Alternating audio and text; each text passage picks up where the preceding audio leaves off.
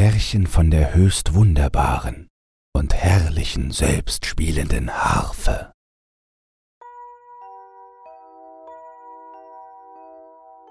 In einem Lande lebte ein König namens Filou. Dieser König hatte eine Gemahlin namens Pschaltura, mit welcher er einen einzigen Sohn namens Astrach erzeugte. Und dieser ihr Sohn hatte in den Jugendjahren Neigung zu Rittertaten. Als er zu reifem Alter gelangte, fing er an darauf zu denken, sich zu verheiraten, und er fragte seinen Vater, den König Philou, in welchem Reiche die schönste von allen Zaren oder Königstöchtern sei. Darauf sprach sein Vater, der König, Mein liebster Sohn, mein holdes Kind, wenn du Lust hast, dich zu verheiraten, so will ich dir die Bilder der Zaren und Königstöchter aller Reiche zeigen.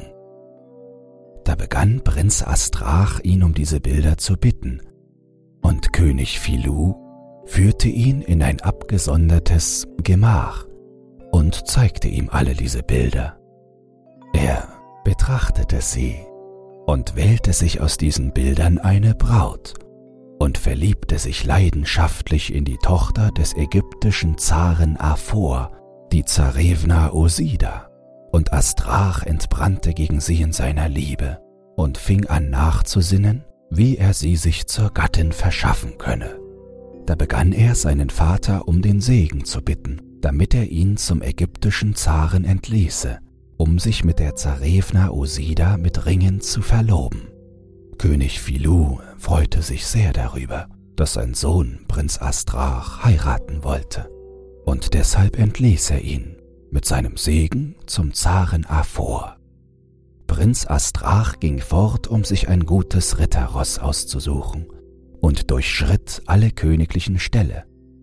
Doch konnte er kein Ross nach seinem Sinne finden. Deshalb nahm er Abschied von Vater und Mutter, empfing von ihnen noch einmal den Segen und ging zu Fuße ab nach Ägypten, ganz allein.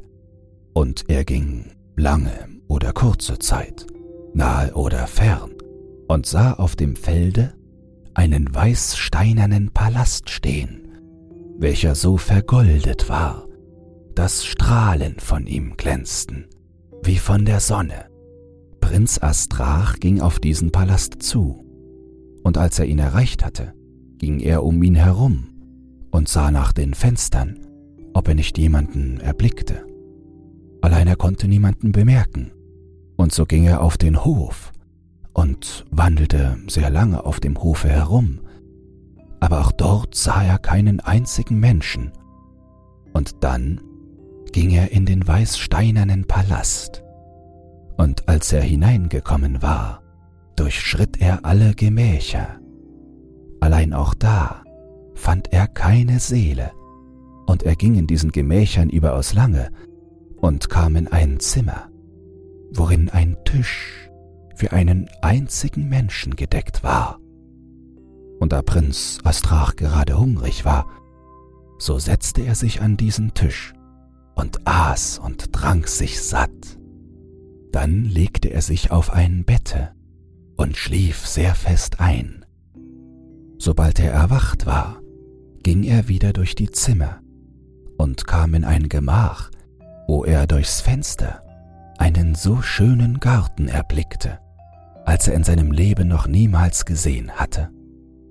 Und er bekam Lust, in diesem Garten spazieren zu gehen. Deshalb ging er auch dorthin und wandelte da selbst sehr lange und gelangte dann an eine steinerne Mauer, in welcher eine eiserne Türe war, an der sich ein großes Schloss befand. Als Prinz Astrach dieses Schloss berührte, hörte er hinter der Türe ein Ritterross wiehern, und Prinz Astrach wünschte dieses Schloss abzunehmen. Und so ging er, um etwas zu suchen, womit er es abschlagen könnte. Und er fand einen großen Stein von der Größe einer Klafter und einer halben Arschine und diesen Stein nahm er mit den Armen und fing an, das Schloss abzuschlagen. Allein nicht bloß das Schloss, sondern auch die Türe zerschlug er mit diesem Steine. Und als die Türe sich öffnete, sah er noch eine andere, eiserne Türe mit einem Schlosse. Er zerschlug auf gleiche Weise auch diese Türe. Und hinter dieser Türe waren noch zehn Türen, und er zerbrach sie alle mit diesem Steine. Und er blickte ein gutes Ritterross und eine vollständige Ritterrüstung. Er ging zu dem Rosse und fing an, es zu streicheln. Und sobald das Ross einen Reiter für sich hörte, stand es wie eingewurzelt. Und dann fing Prinz Astrach an, das Ross zu satteln, legte ihm den tscherkassischen Sattel auf, gab ihm die Trense von schimachanischer Seide und führte es, nachdem er es angeschirrt hatte, aus diesem Stalle, setzte sich auf und ritt in das freie Feld, um das Ross zu versuchen. Er schlug es auf die straffen, starken Hüften. Das Ross wurde hitzig, trennte sich von der Erde, erhob sich höher als der stehende Wald und niedriger als die ziehende Wolke. Berge und Täler ließ es zwischen den Füßen, kleine Flüsse bedeckte es mit dem Schweife und breite Flüsse übersprang es. Und so ermüdete Prinz Astrach dieses gute Ross, dass der Schaum wie Seife von ihm floss. Darauf sprach das gute Ross mit Menschenstimme zum Prinzen Astrach folgende Worte. Nun, Prinz Astrach, du mein Reiter, ich habe gerade dreiunddreißig Jahre nach dem verstorbenen Jeruslan Jeruslanowitsch gedient, dem starken, gewaltigen Ritter, und bin mit ihm in vielen Zweikämpfen und Schlachten gewesen. Dennoch ermüdete ich noch nie so wie heute. Und nun bin ich bereit, dir bis an meinen Tod in Treue und Redlichkeit zu dienen. Da ging Prinz Astrach wieder auf jenen breiten Hof und ließ sein gutes Ross im Stalle, warf ihm weißen Weizen vor und goss ihm Quellwasser ein. Er selbst ging in den weißsteinernen Palast, aß und trank sich satt und legte sich schlafen. Den folgenden Morgen stand er früh auf, sattelte sein gutes Ritterross, setzte sich auf und reiste ab nach Ägypten zum Zaren Aphor, um sich bei ihm um die Hand seiner Tochter, der schönen Zarefna Osida, zu bewerben. Nach einiger Zeit kam er dorthin und sagte von sich, er sei der Sohn des Königs Philou. Als Zar Aphor dies vernahm, empfing er ihn überaus ehrenvoll und fragte ihn, in welcher Absicht er zu ihm gekommen sei. Darauf antwortete ihm Prinz Astrach folgendermaßen. Großer Zar von allen ägyptischen Landen, ich bin nicht zu dir gekommen, um zu gastieren und zu schmausen, sondern ich bin gekommen, dich um die Gnade zu bitten, dass du mir deine liebenswürdige Zarentochter zur Gemahlin gibst. Tapferer Ritter, Prinz Astrach, antwortete ihm Zara vor. Von Herzen gern will ich dir meine Tochter geben, aber leiste mir nur einen Dienst. Der ungläubige Tatarzar nähert sich meinem Reiche und will mein Reich verheeren und plündern und meine Tochter schimpflich zum Weibe nehmen. Mich aber und meine Gemahlin will er mit dem Tode bestrafen. Da sprach Prinz Astrach zum Zaren Aphor, Gnädiger Herr, Zar Aphor, ich bin bereit in den Kampf zu gehen, für den christlichen Glauben mit dem ungläubigen Zaren und eure Stadt vor unzeitigem Verderben zu schützen. Darüber freute sich der ägyptische Zar Afor und befahl ein großes Gastmahl zuzubereiten für den tapfern und schönen Prinzen Astrach. Als das Mahl begann, da verlobte sich Astrach, der Königssohn mit Osida, der schönen Zarentochter, durch Ringe, und darauf aßen und tranken sie. Und ergötzten sich. Und vertrieben sich die Zeit mit allerhand Lustbarkeiten. Dann begaben sie sich in das nächtliche Gemach. Den folgenden Tag rückte an diese Stadt ein Heer, die busurmanische Macht, an Zahl dreimal hunderttausend Mann.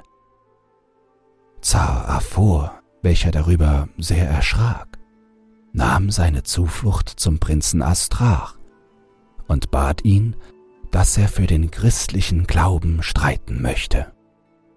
Prinz Astrach stand auf, schüttelte sich, sattelte sein gutes Ritterross, ging in den Zarenpalast, betete zu Gott, verneigte sich nach allen vier Seiten und fing an vom Zaren Afor, von seiner Gemahlin und der schönen Zarefna, seiner verlobten Braut, Abschied zu nehmen. Als er Abschied genommen hatte, ging er auf den breiten Hof und setzte sich auf sein gutes Ritterross. Er verließ den breiten Hof, näherte sich der feindlichen Macht und schlug das Ross auf die straffen, starken Hüften. Sein Ross wurde hitzig, trennte sich von der Erde, erhob sich höher als der stehende Wald, niedriger als die ziehende Wolke, Berge und Täler ließ es zwischen den Füßen, kleine Flüsse deckte es mit dem Schweife, große Flüsse übersprang es, und er traf auf jenes Heer die feindliche Macht. Und er fing an, die Busurmanen niederzumetzeln und in kleine Stücke zu zerhauen. Und wo Prinz Astrach mit den Armen fegte, da entstand eine Gasse, und wo er mit dem Rosse sich drehte, da entstand ein freier Platz. Und nicht so viel erschlug Prinz Astrach selbst, als er mit dem Rosse zertrat. Und er erschlug und zertrat dieses Heer, die feindliche Macht, und den busurmanischen Zaren selbst machte er zum Gefangenen und brachte ihn zum Zaren Afor. Da war Zar Afor überaus froh und befahl den busurmanischen Zaren ins Gefängnis zu setzen. Und sie fingen an, sich mit dem Prinzen Astrach lustig zu machen, und diese Lustbarkeiten dauerten 15 Tage. Nach Verlauf dieser Zeit erinnerte Prinz Astrach den Zaren Afor wieder an die Hochzeit mit der schönen Zarefna Osida.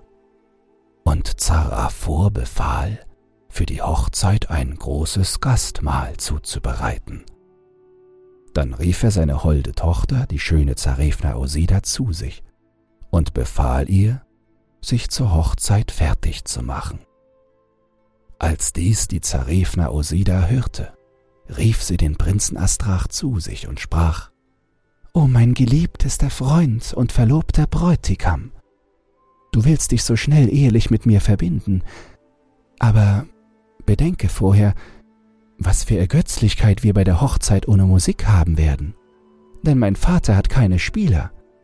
Und darum, mein geliebter Freund, reite du durch siebenundzwanzig Länder in das dreißigste Reich, in das Zarentum des unsterblichen Kaschai, und gewinne von ihm die selbstspielende Harfe. Sie spielt alle Stücke so gut, dass du aufmerksam zuhören wirst und diese selbstspielende Harfe hat keinen Preis, und sie wird uns ergötzen auf unserer Hochzeit.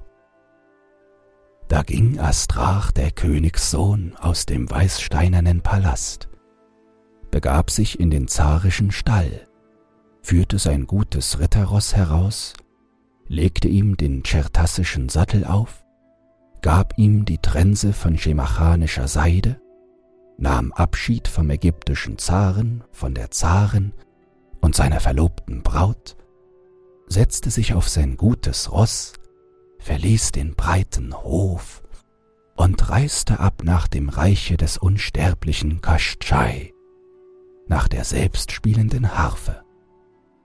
Er ritt auf der Straße und erblickte eine alte Hütte, und diese Hütte stand vor einem Walde und an einem Garten. Prinz Astrach näherte sich und rief mit der Ritterstimme Hütte, Hütte, wende dich mit dem Hinterteil zum Wald und mit dem Vorderteil zu mir. Und die Hütte wendete sich mit dem Vorderteil ihm zu. Da stieg Prinz Astrach von seinem guten Ross und ging an diese Hütte.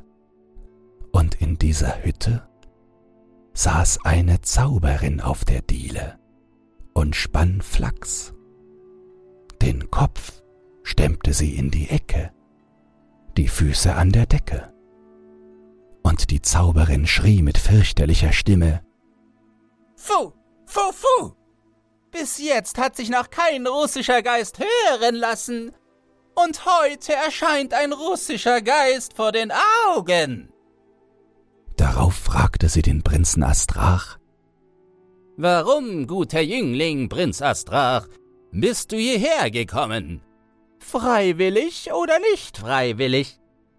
Hierher fliegt kein Vogel und kein wildes Tier streicht. Kein Ritter reitet bei meiner Hütte vorbei. Und wie hat dich Gott hierher geführt? Darauf sprach Prinz Astrach zu ihr. Ach du dummes altes Weib, zuvor ätze und sättige mich, guten Jüngling, und dann erst frage. Die alte Zauberin gab den Prinzen Astrach sogleich zu essen, peitschte ihn in der Badstube, kämmte ihm das Trutzköpfchen, machte ihm das Bette zurecht und fing wieder an zu fragen. Sage mir, guter Jüngling, wohin geht dein Weg? In welche entfernte Gegend? Und ob du freiwillig gehst oder nicht freiwillig? Ihr antwortete Prinz Astrach darauf so. Wie viel ich mit Willen gehe, noch einmal so viel gehe ich unfreiwillig. Durch siebenundzwanzig Länder in das dreißigste Reich, in das Zarentum des unsterblichen Kaschai, um die selbstspielende Harfe zu holen. Ho, ho, ho! sprach die alte Zauberin. Es wird dir schwer werden, diese Harfe zu bekommen. Doch bete zu Gott und lege dich schlafen. Der Morgen ist erfinderischer als der Abend. Astrach, der Königssohn, legte sich schlafen. Am Morgen erwachte die alte Zauberin sehr früh, stand auf und weckte den Prinzen Astrach. Erhebe dich, Prinz Astrach! Es ist Zeit, dass du, guter Jüngling, dich auf den Weg machst. Da stand Prinz Astrach auf, kleidete sich an, legte Strümpfe und Stiefel an, wusch sich, betete zu Gott verneigte sich nach allen vier Gegenden und fing an, von der alten Zauberin Abschied zu nehmen. Da sagte die alte Zauberin zum Prinzen Astrach, hm, Warum machst du, guter Jüngling, dich auf den Weg und fragst mich, alte Frau, nicht, wie du die selbstspielende Harfe bekommen sollst? Prinz Astrach fragte nun die Zauberin, und sie sprach zu ihm, Ziehe deines Weges unter Gottes Beistand. Und wenn du in das Reich des unsterblichen Kaschai kommst, so richte es so ein, dass du zu Mittage hingelangst. Neben seinem vergoldeten Palast ist ein grüner Garten, und in diesem Garten wird eine schöne Jungfrau, eine Zarentochter lustwandeln. Springe über die Mauer in den Garten und gehe zu der schönen Jungfrau. Du wirst sie erfreuen, denn es sind schon sechs Jahre, dass sie vom unsterblichen Kaschai, ihrem leiblichen Vater, geraubt wurde. Und der unsterbliche Kaschai lebt mit ihr so wie mit einer Geliebten. Frage du diese Jungfrau, wie du die selbstspielende Harfe bekommen kannst. So wird sie es dir sagen. Da setzte sich Prinz Astrach auf sein gutes Ross und ritt lange oder kurz oder weit und kam in das Reich des unsterblichen Kaschai. Er begab sich an den goldenen Palast und hörte, wie die selbstspielende Harfe tönte. Da stand Prinz Astrach still, und es fehlte nicht viel, dass er bloß mit der größten Aufmerksamkeit zugehört hätte. Denn diese Harfe spielte so trefflich, dass sie jeder Mensch bis zum Tode hören könnte. Aber Prinz Astrach kam wieder zu sich, sprang über die Mauer in den grünen Garten und sah dort die Jungfrau, die Zarentochter. Und die Jungfrau erschrak sehr vor ihm. Aber Prinz Astrach ging sogleich auf sie zu und sagte, sie sollte sich nicht vor ihm fürchten. Dann fragte er sie, wie er die selbstspielende Harfe sich verschaffen könne. Darauf entgegnete ihm die Zarefna Darisa, Wenn du mich mit dir nehmen willst, so werde ich dir sagen, wie du die selbstspielende Harfe bekommen kannst. Prinz Astrach gelobte, sie mit sich zu nehmen, wenn er durch sie die Harfe erlangte. Darauf sprach die Zarefna Darisa, er solle im Garten bleiben. Sie selbst ging zum unsterblichen Kaschai und fing an, ihn mit falschen Worten zu befragen, ob sie ihn herzlich liebe, und sagte zu ihm diese Worte. Mein innigst geliebter Freund und Vertrauter, unsterblicher Kaschai, sage mir, sei so gut, wirst du niemals sterben? Gewiss, ich werde niemals sterben antwortete ihr der unsterbliche Kaschai. Doch, fuhr die Zarefna Darisa fort, wo ist dein Tod? Ist er bei dir? Gewiss, entgegnete ihr der unsterbliche Kaschai. Er ist unter der Schwelle im Besen. Die Zarefna Darisa ergriff sogleich diesen Besen und warf ihn ins Feuer. Aber obgleich der Besen verbrannte, so blieb doch der unsterbliche Kaschai am Leben. Da fragte die Zarefna den unsterblichen Kaschai wieder und sprach zu ihm, Mein geliebter Freund, du liebst mich nicht aufrichtig, dass du mir nicht die Wahrheit sagst, wo dein Tod ist. Doch ich bin dir nicht böse, sondern liebe dich von ganzem Herzen. Und so schwatzend fing die Zarefna Darisa an, den unsterblichen Kaschai heuchlerisch zu umarmen und zu küssen, und bat ihn, dass er ihr sage, wo sein Tod sei. Da sprach der unsterbliche Kaschai zu ihr mit Lachen, Hast du eine Ursache zu wissen, wo mein Tod ist? Doch, da ich dich liebe, will ich dir sagen, wo er ist. Im freien Felde stehen drei grüne Eichen, und unter der Wurzel der größten Eiche ist ein Wurm.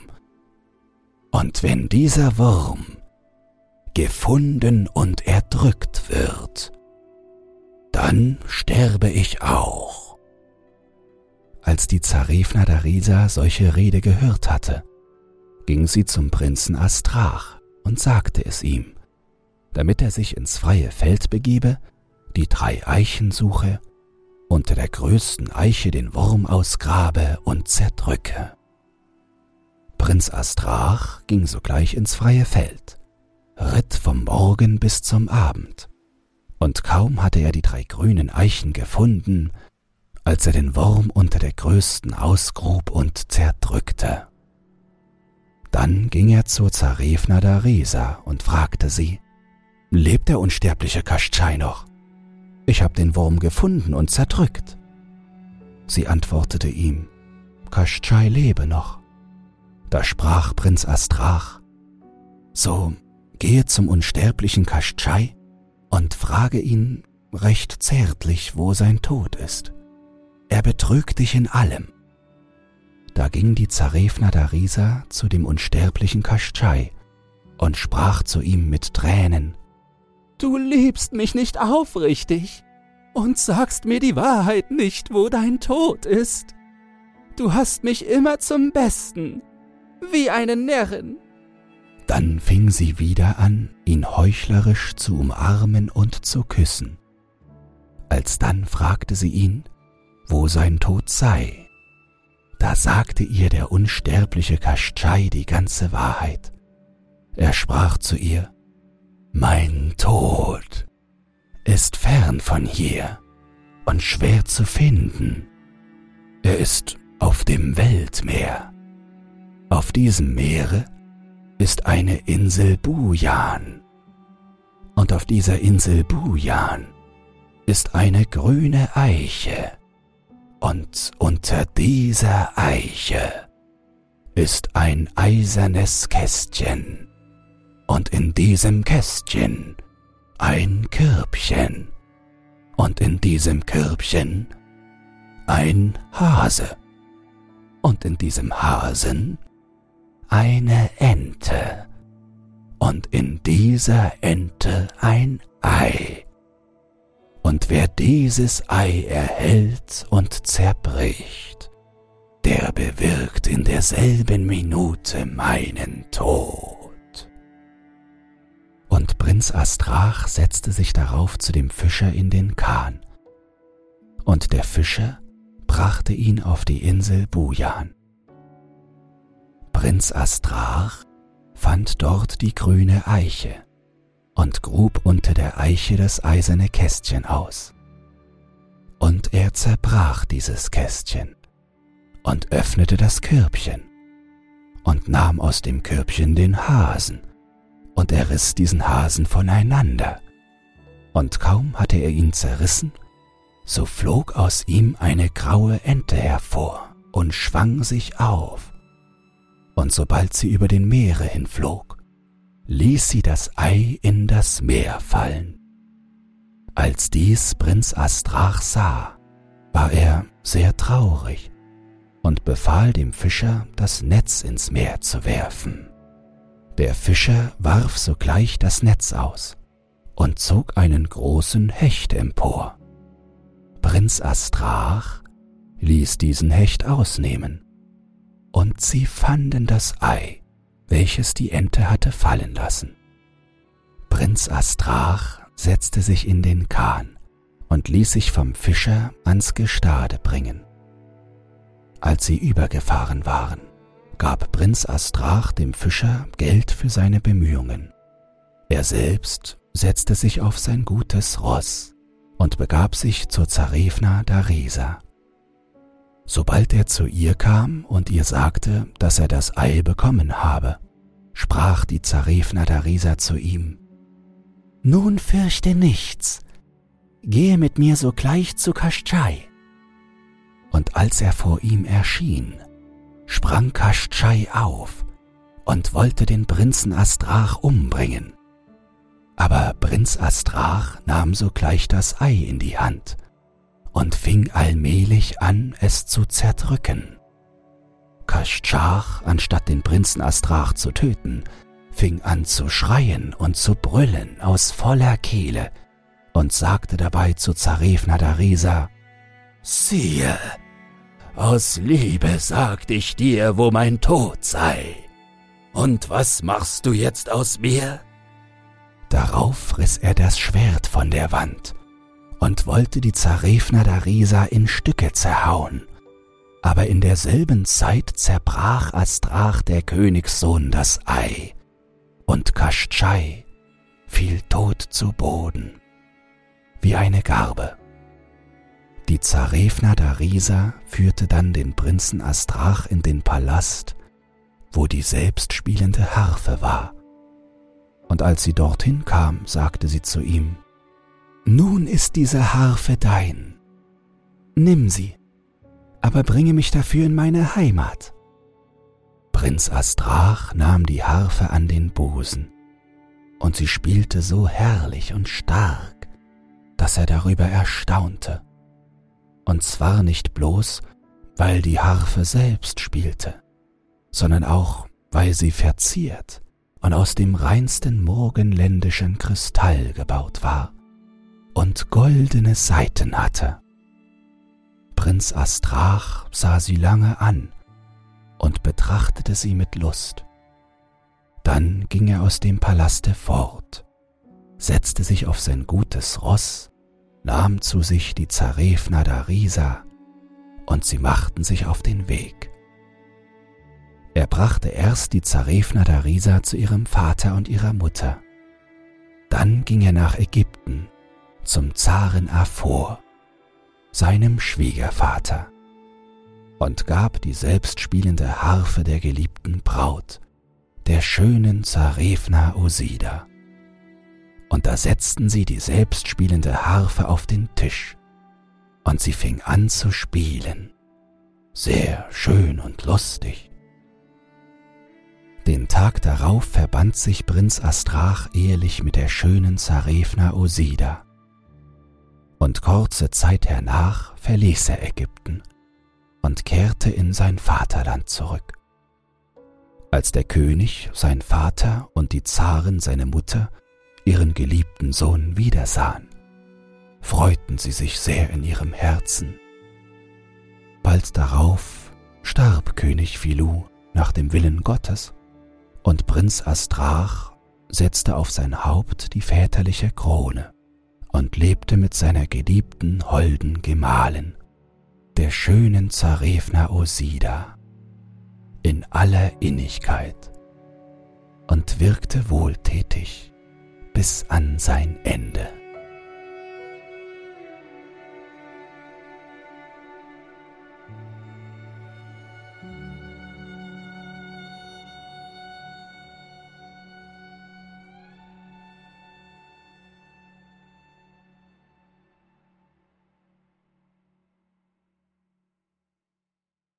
Wenn dir dieses Hörbuch gefallen hat, dann teile es oder lass eine Podcast-Bewertung da.